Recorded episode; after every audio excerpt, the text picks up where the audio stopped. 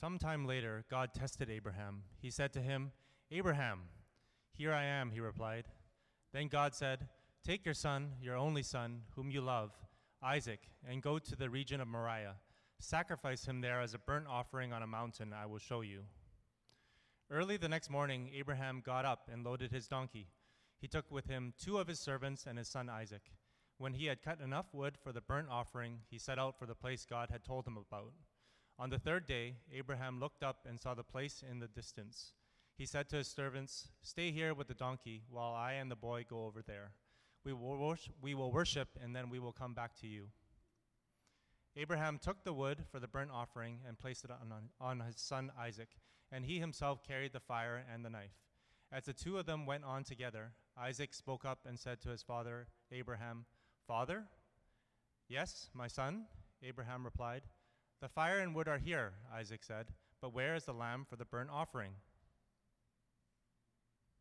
Abraham answered, God himself will provide the lamb for the burnt offering, my son. And the two of them went on together. When they reached the place God had told him about, Abraham built an altar there and arranged the wood on it. He bound his son Isaac and laid him on the altar, on top of the wood. Then he reached out his hand and took the knife to slay his son. But the angel of the Lord called out to him from heaven, Abraham, Abraham. Here I am, he replied. Do not lay a hand on the boy, he said. Do not do anything to him. Now I know that you fear God, because you have not withheld from me your son, your only son. Abraham looked up, and there in the thicket he saw a ram caught by its horns. He went over and took the ram and sacrificed it as a burnt offering instead of his son. So Abraham called the place, The Lord will provide. And to this day it is said, On the mountain of the, of the Lord it will be provided. The angel of the, of the Lord called to Abraham from heaven a second time and said, I swear by myself, declares the Lord, that because you have done this and have not withheld your son, your only son, I will surely bless you and make your descendants as numerous as the stars in the sky and as the sand on the seashore. Your descendants will take possession of the cities of their enemies, and through your offspring, all nations on earth will be blessed, because you have obeyed me. This is the word of the Lord.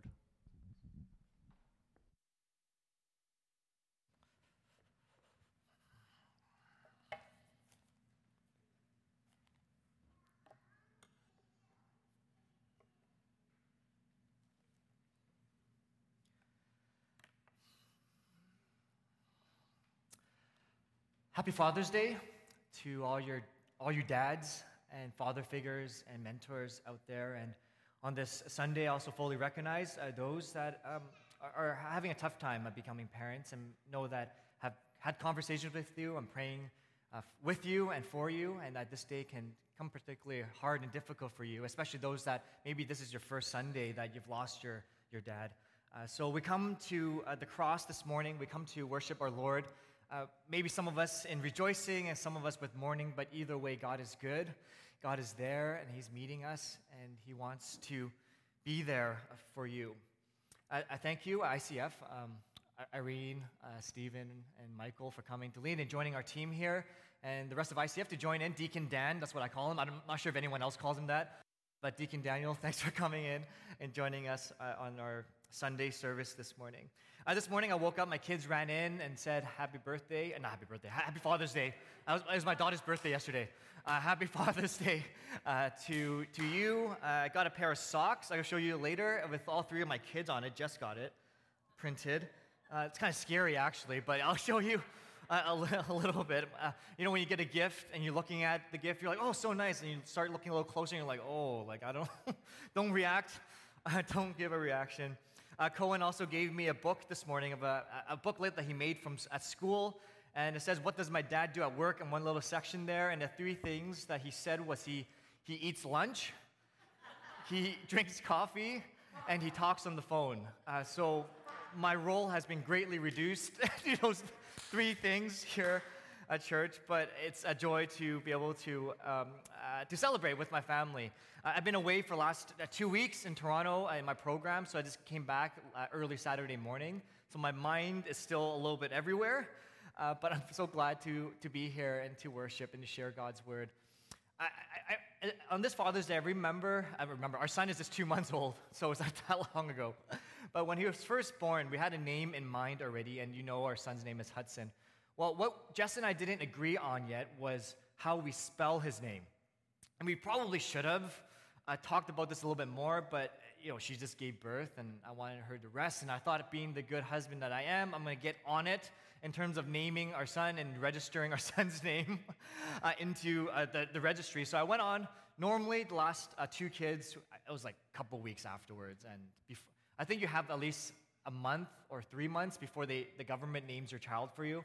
So I'm like, I was way before that. This time I'm like, okay, I'm to do it at the hospital because we're waiting. So we spelled, originally spelled Hudson's name H U D S O N, and I thought that's what we agreed on. And then Jess is like, I don't know. I'm like, uh oh. I already registered his I didn't say that right away, but I'm already registered his name. It's like, no, I, I think we should spell his name H U D S E N. Like all our, both our kids, Cohen and Ryan, is spelled with E N. Like, what if he feels left out? Like, mom and dad, what did you do to me? Like, I know I don't want you to feel rejected and uh, uh, um, uh, from from the family. So we decided to change his name, and man, that was a long process. I had to find my birth certificate, I had to find Jess's, I had to fill all these forms, and I called in to Victoria, and they're like, oh, you gotta get a notary to go in and stamp it on the certificate, because uh, uh, the next closest place for the government to do this is out in Mission. I'm like, okay, I found a notary, I sent it in, and then they gave me a call, and they said, Doug, uh, Douglas, your forms, are, are is, is this Douglas Wong? I'm like, yes. It's like, oh, your forms are incomplete. Oh, how come? It's like, oh, are you Douglas T.L. Wong, which is my middle name? And what happened on the form was my initials, my middle initials are TL, and it was actually stuck together. So it became one word. And they're like, oh, officially, you're not the dad of uh, Hudson uh, because the names don't match. I'm like, are you serious? It's a computer glitch. Can't you just change it? They're like, nope, you have to go in. And then, oh, just go down to our downtown office. And I'm like, you have a downtown office? I thought it was a mission. And she's like, the people in Victoria, they don't know anything. at the head office. Just come downtown. We have an office there. So, and then I found out that apparently I'm not the, the legal father for Ryan as well for the last three years uh, because my name uh, was connected together. But names are important. That's my point. names are important. In our government here, it takes a lot to change someone's name legally. Names are really important. And here today in the passage, we encounter a man of God by the name of Abraham, and his name was Abram before, and I'll go into that a little bit more. But a lot of time has come, and if you've been in the church and i've heard this story and read this scripture here before, maybe this is a little bit more familiar, but for those of us that aren't, like time has passed by between chapter 21 and 22, from the birth of Isaac to chapter 22, where Abraham is tested, something like 15 to 17 years, as, as some scholars have, have researched into it. And the setting of today's passage is in Mount Moriah, and where is this place? Well, currently it's the Temple Mount in Jerusalem. So if you've been to Jerusalem, you have a bit of an idea what I'm talking about. But this place where Abraham is about to make the sacrifice, it's where King David in 1 Chronicles 21:18 declares that this will be the temple of the Lord. This is where God's temple will be built. And then 2 Chronicles 3:1, we see this uh, come into fruition, uh, where the Temple of Solomon become, uh, is built on this very same place. So that kind of uh, sets us and primes us that something important is going to happen here. What's the point? Well, we see here where there is going to be sacrifice, there's also going to be worship. This idea where they're going to encounter God, God calls them into this place to meet them, and uh, meet Him, and to sacrifice. And there's this act of worship that Abraham gives out.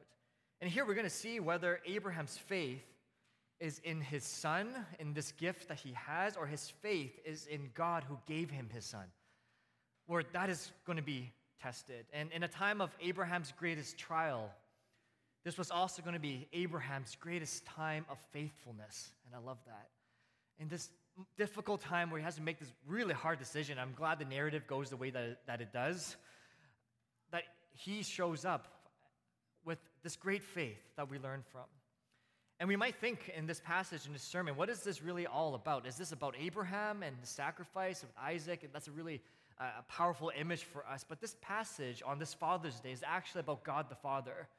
It's about God and his heart and his character. Because as we were reading this, as, uh, as Anthony, uh, thanks for reading scripture for us, as he was reading it, why would this story be in the Bible? Like, why would this kind of scripture be in the Bible? And the task for us today, and I would argue every time we open up scripture is to see Christ in it, see Jesus in it. What is Jesus doing? Even in the Old Testament, What is Jesus doing? How is this pointing to the gospel? How is this passage pointing to the cross? And we'll see this this morning with this big idea that simply this that the character of God, it carries us through. Carries us through what? Well, we'll see in a little bit. But the character of God in our daily lives, and our struggle, in the ups and in the, in the downs, in the pain and in the joys, the character of God, we remember who He is, and it holds, He holds us strong and holds us firm through life. And it took a while before Abraham come, came to understood the character of God. But we'll see three things here this morning. The first thing is Abraham was faithful because God keeps his promises. Secondly, Abraham was faithful because he understood that God provides. Thirdly, Abraham was faithful because God has a plan and he is doing something in this world. Even in a time when we don't understand, God is at work and God is moving. So this morning, as a Christian, as a believer, or you're just searching for the first time and you're wondering what is this faith all about, for us as Christians, and if you're a dad this morning, this is an encouragement for you that our faithfulness in following our Lord is not rooted in our own strength, is not rooted in what we can do, but our faithfulness in following Jesus is rooted in God's character. It's rooted in who He is and who He calls us to be. So, firstly, Abraham was faithful because God keeps His promises. We read this right in the first uh, verse. Sometime later, God tested Abraham. So I kind of said 15, 17, 20 years later. That's the estimate. He said to him, Abraham. And the whole sermon could probably be around this one verse here. But God called him by name. That's important. God called him by name. This is significant because it triggers, it reminds Abraham of his history, of his story, of his calling, of how God has shown up time and time again in the past in his failure. We think back to Genesis chapter 12, where God makes this promise to him, to Abraham uh, I will make you into a great nation, and I will bless you. I will make your name great, and you will be a blessing. I will bless those who bless you, and whoever curses you, I will curse. And all peoples on earth will, will be blessed through you. Through you, Abram. And he was 75 years old at this point when God makes this promise that I will bless you. The nations will come and come to uh, be a blessing through you and through your family. But Abraham was 75 years old at this point, beyond, other words, in his family's beyond childbearing years. And he's thinking, how, God, are you possibly going to make this happen? See, that's the problem right there, right, right then and there. The point there is that he didn't have any kids, and he heard the promise before he saw the promise come into fruition him and his wife, they're old and beyond these childbearing years, and they're saying, Really, God? How are you going to do this? How are you going to pull, how are you going to grow a family and a nation out of a couple who does not have any kids? And roughly 19 years go by, and a lot has happened, a lot of joy, but a lot of failure has happened. And Abraham is 86, and he still hasn't had any kids yet, and he still remembers this promise from God. He hasn't seen it come to fruition, but he's holding on. He's saying, God, I want to trust in you. But then in Genesis 16, he falls. He takes matters into his own hands, and he has a son with his servant Hagar. He's, they're talking uh, with his wife Sarah at the time. times like maybe God's not going to show up, and maybe we should do this on our own strength. Maybe we should uh, we should uh, take things matters into our own hands, and they make that mistake. But despite this, God makes another covenant with Abraham. He keeps his promises with them. Abraham, meaning the father of many, when he was 99 years old, who was, he was then Abram, but he gets his name's changed in Genesis 17. And we read this Abram fell face down, and God said to him, As for me and my and this my covenant with you, you will be the father of many nations. No longer will you be called Abram, your name will be Abraham, for I have made you a father of many nations. I will make you very fruitful, I will make you nations, make nations of you, and kings will come from you. I will establish my covenant as an everlasting covenant between me and you and your descendants after you for the generations to come, to be your God and the God of your descendants after you. This covenant, what promise? What a great promise that comes from God to Abraham when he is 99 years old.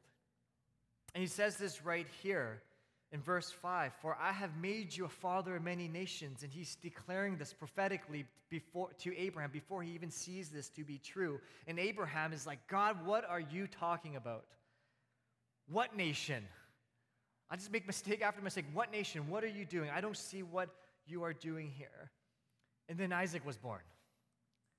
Isaac was born when Abraham was 100 years old. I don't know, that should be a wow right there. Abraham was 100 years old. 20 years, 25 years of waiting as an old man for this promise in Genesis 12 before seeing God's promise come true.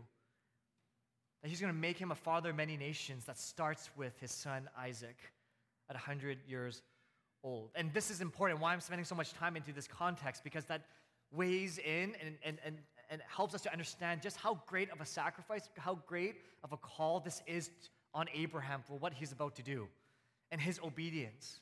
We read in verse uh, chapter 22, 1b onwards, Here I am, he replied. Abraham replied. Then God said, Take your son, your only son, whom you love, Isaac, and go to the region of Moriah. Sacrifice him there as a burnt offering on a mountain I will show you. And as I just read that, read that passage, maybe you're thinking this, and I'm sure Abraham thought that too. Can you imagine what was going through his heart?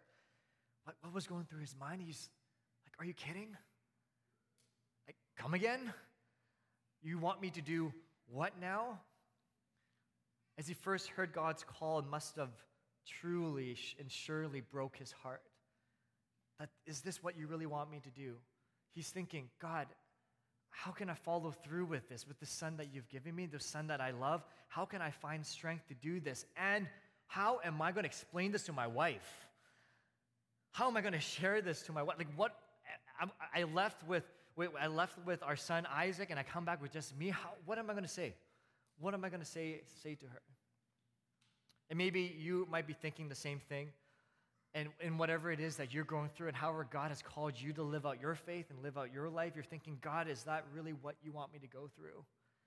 Is that really what you want me to do? Is that the direction you are leading me towards? Does God really want me to live like this? And the reminder for us and encouragement for us is that as Christians, and I know I do for myself, I often struggle with the spiritual amnesia where I forget the promises of God. And I forget how good he is, how he has shown up time and time again. And the reason why Abraham was able to move forward is because he remembered God's promises. He held on to his promises and what God has done before, and surely God will not fail him now. God will continue to lead him, even though it does not make sense, even though it's scary and he's in fear and he's terrified, he follows through with the action and following what God has called him to do. And as Max Lucado, author and pastor, writes, fear creates a form of spiritual amnesia. And instead of fearing the consequences, fearing what's going to happen to him, he fears God more in that moment.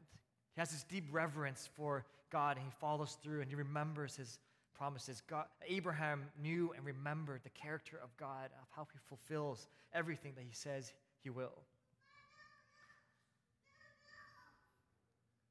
Secondly, Abraham, he was faithful because he also understood the character of God that God provides. That God provides. The passage continues Early the next, morning, next morning, Abraham got up and loaded his donkey. He took with him two of his servants and his son Isaac, and when he had cut enough wood for the burnt offering, he set out for the place God had told them about. On the third day, Abraham looked up and saw the place in the distance. He said to his servants, Stay here with the donkey while I and the boy go over there, and we will worship, and then we will come back to you. Abraham took the word, uh, took the wood for the burnt offering and placed it on his son Isaac, and he himself carried the fire and the knife. As the two of them went on together, Isaac spoke up and said to his father Abraham, Father, yes, my son. Abraham replied, The fire and the wood are here, Isaac said, but there, where is the lamb for the burnt offering? He's starting to realize something is up at this point. And Abraham answered, God himself will provide the lamb for the burnt offering, my son. And the two of them went on together. I could just hear the pain and the anguish of Abraham as he's replying, My son, my son, you don't know what's going to happen. We don't understand what God's calling us to do here, but my son, my beloved one, the one that I want to be with so much, but as we read this, is this not prophetic, as I mentioned before, of how all scripture points to the cross and how all scripture points to Jesus? Is this not prophetic? Where is the lamb? Isaac says prophetically. And centuries later, God Himself will provide again, as He does here. But this wasn't an ordinary lamb that He provides later on. This was the Lamb of God, and as John the Baptist said in John 1 29, Behold, the Lamb of God who takes away the sin of the world. Where is the Lamb, Father? And God will provide a sacrifice. And God will provide. How does Abraham know this? How does Abraham have such faith? How did this father find strength to sacrifice his own son? And the answer lies in verse 5, verses 5 and 8. In verse 5, I'll read it again. He said to his servant, Stay here with the donkey while I and the boy will go over there. Very deliberate in scripture. It's including him and the boy, his son, and what we will worship. And then we will come back to you. There's a little bit of hint of what's going to happen. And in verse 8, Abraham answered, God himself will provide. God himself will provide the lamb for the burnt offering, my son. I don't know how. I don't know how this is going to go down, but he has this deep faith and trust in God that he is the provider and he will fulfill his promises and he will do what he says he will do. So, some way, somehow, Abraham had the faith to know and to believe that God knows what he's doing. Even though he didn't know, he didn't understand the next step, his faith was not in himself, his faith was in God and who God says He is. And it's easy for me to say this now that, you know what, like, whatever happened to Isaac, even if there was a sacrifice to be made, like, we live in post resurrection, so Jesus, He rose Himself from the, from the grave. And as a Christian, I believe that God can bring life from death. And Abraham, have faith. We can put that New Testament lens onto Abraham, but he did not understand that. He didn't have the New Testament. This wasn't, this was pre-resurrection of Christ. And Abraham wasn't, he didn't understand that. He didn't know that God can raise people from the grave. But from experience, Abraham still knew that God can bring life from places of desolation. That he's seen that with his own hands. He's seen the impossible happen when he was 100 and he, was, and he had a son. He's, see, he's seen what God can do, how a- Abraham believed that God can bring things to life that seem dead to us. And at the heart of Abraham's faithfulness is this attitude that I don't know how and I don't know when, but I do know that God will provide. That God will show up as he has always shown up. And the writer of Hebrews picks up on this as we read in Hebrews 11 that he hints at how Abraham did believe that Jesus uh, that, that God can bring dead things to life. In verse 17, by faith Abraham was uh, when God tested him offered Isaac as a sacrifice. He who had embraced the promises was about to sacrifice his one and only son, even though God had said to him, It is through Isaac that your offspring will be reckoned. Abraham reasoned that God could even raise the dead. You catch that? Verse 19 Abraham reasoned that God could even raise the dead. So, in a manner of speaking, he did receive Isaac back from death. That's a fascinating note there on this on, on Genesis 22 that this is important because to Abraham, in those days of going up to the mountain, to Abraham, Isaac might as well have been dead. When he made that, when he made the decision to follow God and to follow through in this action, in his mind, his son was already dead. He was walking towards this place where the sacrifice was going to be made, and he knows what's going to happen. And did you catch how long it took for them to walk to the mountain? Three days. Three days. Look back in verse 4. It was on the third day that the sacrifice was going to happen. For those three days, Isaac might as well have been dead. And for you, I'm not sure what you're struggling with and what you're going through. As a dad, maybe you're worried about your family and your kids and your marriage. You're worried about your, your work you worry about school. You worry about that friendship, that relationship, your future. For you, maybe it's that dead relationship, that dead situation, that part where you feel deep, deep down inside of you that you're down and out and hopeless, wondering if anything good can ever come from your life and, and from the next day.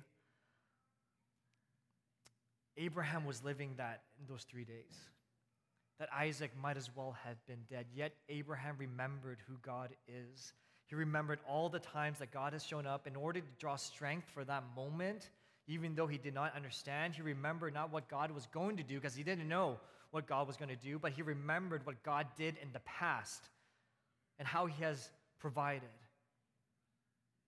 Because Isaac really was his life. He was everything to him. And in that moment where he's about to offer everything he has, he went forward. And Abraham remembered what God said. As he's praying and speaking to God, surely you're going to do something because through the son of mine, through Isaac, you promised that all the earth will be blessed. So, God, you're going to do something amazing. And it is through his son that Abraham will eventually become the father of many nations. And the call for us today, the reminder for us today is that as faithful people of God, as faithful fathers, if that's who you want to be, faithful fathers, we're faithful because not we have faith in ourselves because we know our own hearts, we know our own struggles, we know our own falling, but faithful fathers are faithful because they remember who God is. They remember the character of God, the promises of God. They remember how He has shown up. And their faith, our faith, is in Him and His promises and how He has shown up time and time again. Thirdly, Abraham was faithful because Abraham knew that God has a plan and is going to do something great. Verse 9 When they reached the place God had told him about, Abraham built an altar there and arranged the wood on it. He bound his son Isaac and laid him on the altar on top of the wood. Then he reached out his hand and took the knife to slay his son. But the angel of the Lord called out to him from heaven Abraham, Abraham. Double emphatic, very important, a little geeky, but in scripture, if you hear two names at once, you pay attention. Abraham, Abraham. And he says, Here I am. Do not lay a hand do not lay a hand on the boy, he said. Do not do anything to him. Now I know that you fear God. You have this reverence and this respect for God because you have not withheld from me your son, your only son. And Abraham looked up, and there in the thicket he saw a ram caught by its horns. He went over and took the ram and sacrificed it as a burnt offering instead of his son. So Abraham called that place, The Lord will provide, and to this day it is said, On the mountain of the Lord it will be provided. Man, I am glad verse 12 onwards is what it said it is. because if it didn't, there would be a whole lot of other implications and questions that in emails I'm going to get after this, this message. But God shows up in this way after he knew that where Abraham's faith is, where, where his hope lies. At the center of obedience to God, Abraham has this fear of God, this deep reverence for the great I am. And it was on this mountain that Abraham met with God. And it will really be the same for us. Same for us. Whenever we feel like we're climbing a mountain, if that's where God's calling you to be, as we're grinding it out, as we're trying to follow through and follow Him, as we're climbing that mountain, we have to understand and, and keep this perspective in mind that God will provide. That God will provide. It just all depends, though, on which mountain we're climbing on, because we might think we're climbing the mountain of God, but we're really climbing the mountain of self sufficiency. We're climbing the mountain of our own pride. We're climbing the mountain of our culture. We're climbing the mountain of, I think I know what is best. And we're working hard at that. So, which mountain are we climbing up in life? Is it the mountain of God or is it the mountain of something else? Because if it is the mountain of God, there's only good things that waits for us in the, in the grinding and in the waiting and in, in the hoping. Because we see here in chapter 22 all of this. It's not pointing to the efforts of Abraham, what he did and didn't do, though he was faithful and he's in the hall of faith in Hebrews 11. Kudos to him. But all of this is about God and what he is doing. Genesis 22, I would argue, and a, and a slew of other theologians and church leaders throughout history have argued this as well that Genesis 22 foreshadows and points to Jesus, points to what God is doing. Get this, guys, both here in Isaac and Jesus in the New Testament, they're called beloved. Yes, my son, my beloved one. They both, they carried the wood that they're about to be punished on. Jesus carries the cross, and we catch this in this passage. Isaac is what? Carrying the wood, carrying the wood that he's about to be offered upon. both follow the voice of their fathers obediently. Both provides the, uh, the sacrifice. Both of them are to be the lamb. Uh, both of them are to be sacrificed on the altar. And get this, both of them were innocent. Both of them were innocent and climbed a hill to be sacrificed, to give up their lives. That as you're reading this passage, your heart is breaking for Isaac, for this, for this young boy. Like, what has he done to deserve any of this? And you're like praying, change the narrative. This can't be it because he's innocent. We know how wrong that is. And none of us would think that it's fair that Isaac gets sacrificed here. It would be utter nonsense. If the passage went some other way, you might have walked out and said, This guy up there really has lost it. Well, as we parallel this, we see that Jesus, he really is the true Isaac here. The offering that's going to be made so that there'll be life for others. And it makes no sense that he will be sacrificed in this way, that it would make no sense for Isaac to be sacrificed. In the same way, it makes no sense to us in the human eyes to see Jesus sacrificed in that way. But an exchange happens. An exchange happens. A ram for Isaac. And in the same way, in the New Testament, at the cross, there was this great exchange at the cross. This cross that was meant for you and meant for me, that we were led on this cross, that this was a death that we were deserving to die. This great exchange happened where Jesus traded his life. He was that lamb. He was that ram caught up in that thicket. He was the one that's going to be sacrificed. Jesus traded his life in order to save the world, in order for me and for you to have this life. So, if Isaac is Jesus, I hope you're following me in the story then who is Abraham? If Isaac represents Jesus, then who does Abraham represent? God the Father. We're all outraged that as the father, Abraham would do such a thing, right? How could Abraham do this? Go and sacrifice his son. I hope we, I, I, I, did the best that I can in terms of pulling out the anguish that Abraham was sensing and feeling and offering up his son. But maybe that gives us insight into God the Father, into his anguish, into his pain as he was giving up his son on the cross for you and for me. And that, what, that is exactly what God was feeling when he gave up Jesus on the cross as he died for the sins of many. Because we kind of say this way as we look past in the New Testament well, it must have been easy for God to do what he did. It must have been easy for Jesus to do what he did because they're God. And the Holy Spirit, it must have been easy, the Holy Spirit just to be part of that situation to watch. No, there was this great deep pain in the heart of the Trinity in that act of sacrifice. But it is in sacrifice that there is life. That it is in this brokenness that there would be this beauty that comes. It is in this death that there will be resurrection for all those that experience and come to know God. The passage ends like this The angel of the Lord called out to Abraham from, from heaven a second time and said, I swear by myself, declares the Lord, that because you have done this and have not withheld your son, your only son, I will surely bless you and make your descendants as numerous as the stars in the sky, as, a, as the sand on the seashore. Your descendants will take possession of the cities of their enemies, and through your offspring, all nations, again, there's that promise, that covenant, your offspring, all, uh, all nations on earth will be blessed because you have obeyed me. When Abraham gave back his son to God, there was this immediate outpouring, this pouring down of blessing from God of saying the covenant is going to be fulfilled now, moving forward, now that I know that you fear me. Now, it's important as I'm coming to the end here that to distinguish that Abraham, he didn't do this in order to get the blessing. That's not what I'm saying here. He followed through because out of obedience. He made the sacrifice not to get the blessing. He made the sacrifice out of obedience and this fear for God. But then the blessing came because our God is a good, good Father who only has good gifts for us. And he trusted in God. He had this he held on to the promise. He held on to this belief that he that God really is who he says he is. But in this letting go, that's when Abraham received the most life, even more blessing than he had before.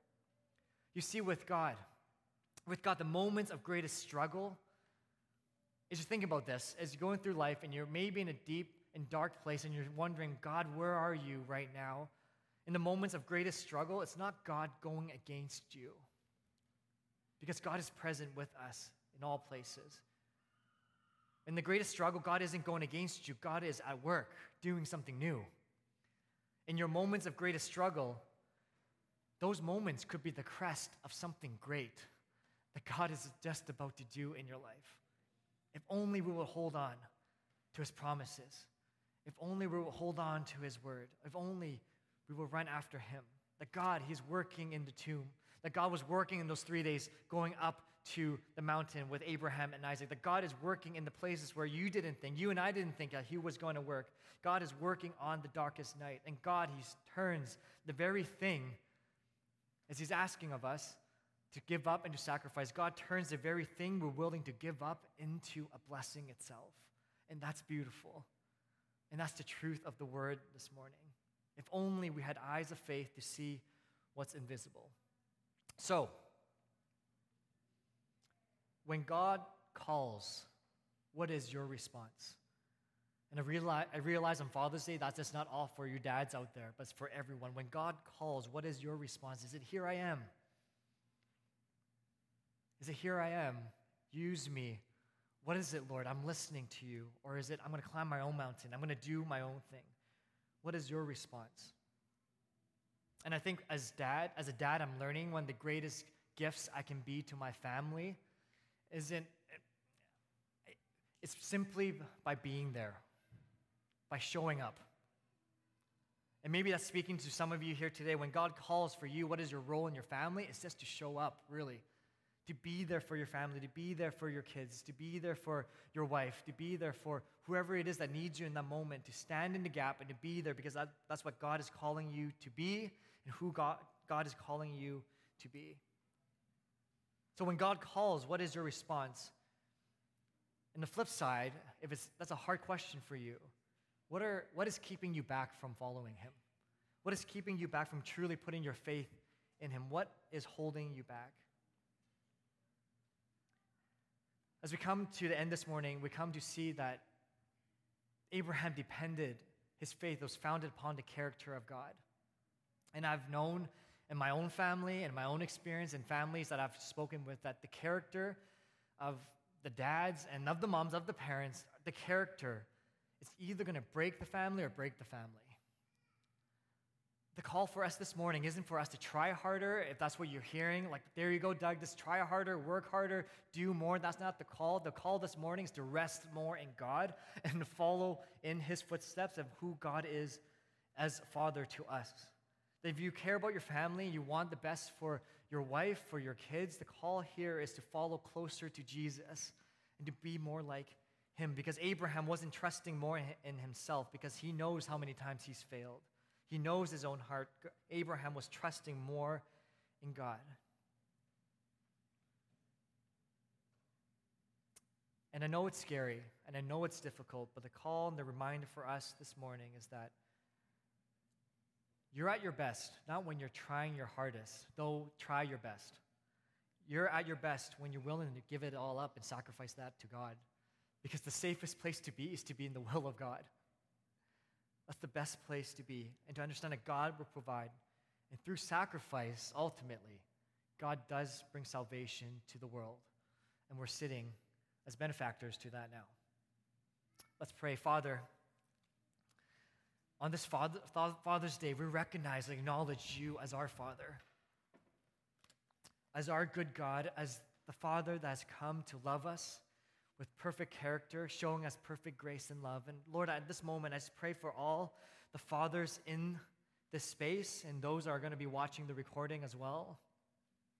I pray, God, that our hearts will be aligned with God the Father, that we would love our, our wives with truth and with grace that we would love our wives as Jesus loved the church. God, also pray for our hearts, the hearts that are tired, that are weary, that you will rejuvenate us at this moment, Lord. That it's not about trying harder, but it's about leaning closer to you. So, Father, may you give us all rest here this morning. And God, this morning as we come to the cross, may we marvel, Lord, of how you sacrificed and gave up Jesus so that we do not need to die. Whoever needs to hear that this morning, God, I'm praying that they would receive you, that they will come to know you, that they'll say yes to you, Jesus, that in you is true life, in you is only good things.